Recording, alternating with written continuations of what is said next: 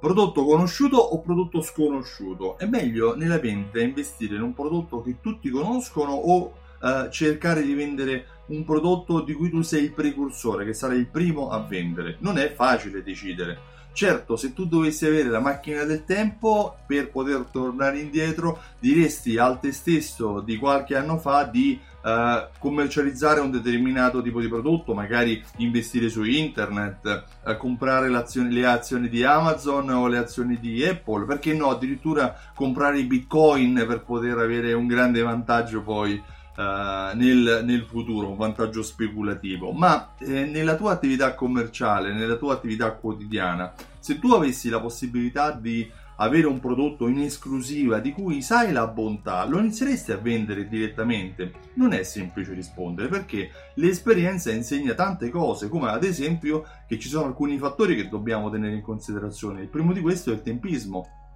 Andare a commercializzare un prodotto o una tecnologia Uh, per primi può essere rischioso. Mi viene in mente l'esempio di H3G che all'inizio degli anni 2000 uh, commercializzava i videofonini, i telefonini che si aprivano a conchiglia con cui era possibile fare delle videochiamate. Io ne avevo uno di questi, ho fatto qualche volta, ma la videochiamata era lenta, a scatti di bassa qualità la videocamera e la fotocamera, di conseguenza non ho avuto un grande successo. Oggi con tutti i telefoni è possibile fare riprese, fare videochiamate, uh, utilizzare Skype, utilizzare WhatsApp, utilizzare Telegram piuttosto che utilizzare uh, strumenti alternativi per poter fare videochiamate one to one. Esiste Duo, l'applicazione di Google che uh, permette appunto di comunicare direttamente in tempo reale da qualsiasi telefono.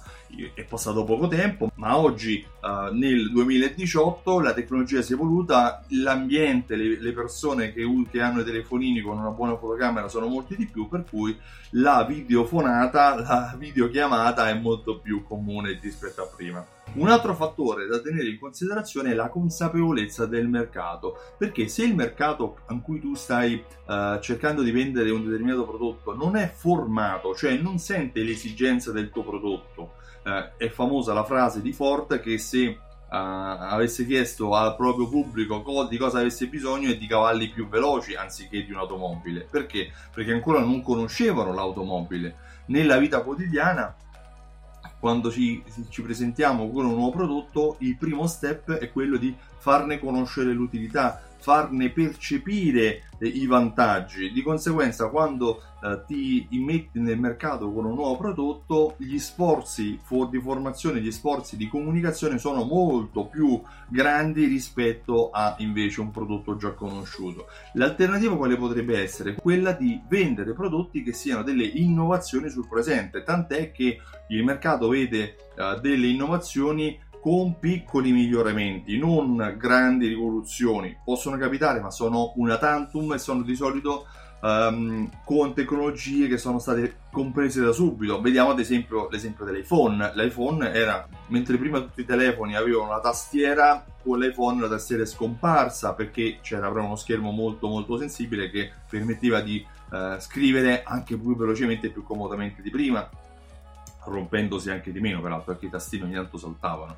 Di conseguenza se l'innovazione è evidentemente molto uh, facile da comprendere, allora l'innovazione è positiva, altrimenti quando devi andare a commercializzare un prodotto è meglio andare a commercializzare un prodotto che sia un'innovazione precedente, il successivo un'innovazione precedente ancora e così via, fino ad andare a poi a sviluppare una tendenza nel mercato, nell'evoluzione dei prodotti che poi arrive, sarebbero arrivati, arriveranno a quella che è la grande innovazione, ma vista a distanza di qualche anno, non con un'innovazione uh, stratosferica. Um, anche capire che tipo di prodotti vendere è il modo migliore per far vivere la migliore esperienza di acquisto ai propri clienti, perché è l'esperienza di acquisto che li fidelizza e li porta a tornare a comprare nel tuo punto vendita. Io mi occupo di questo, mi occupo di fidelizzazione della clientela.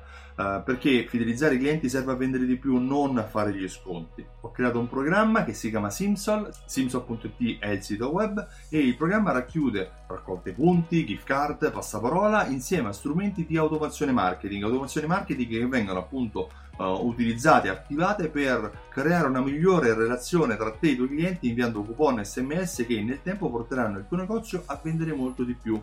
Inoltre, se vuoi maggiori informazioni, visita il sito simsol.it e richiedi la demo. Riceverai tramite mail tante informazioni utili per restare in contatto e per comprendere come vendere di più nel tuo negozio il 21 ottobre a Milano e il 28 ottobre a Roma ho creato un evento che si chiama Alta Fedeltà dove insieme a te e a tanti altri partecipanti eh, ti spiegherò come accogliere il cliente, fidelizzarlo e farlo tornare nel tuo negozio per tutta la vita. Io ti ringrazio e ti invito ad andare sul sito altafedeltà.info per prendere il tuo biglietto prima che si esauriscano. Ti ringrazio e ti auguro buona giornata. Ciao, presto!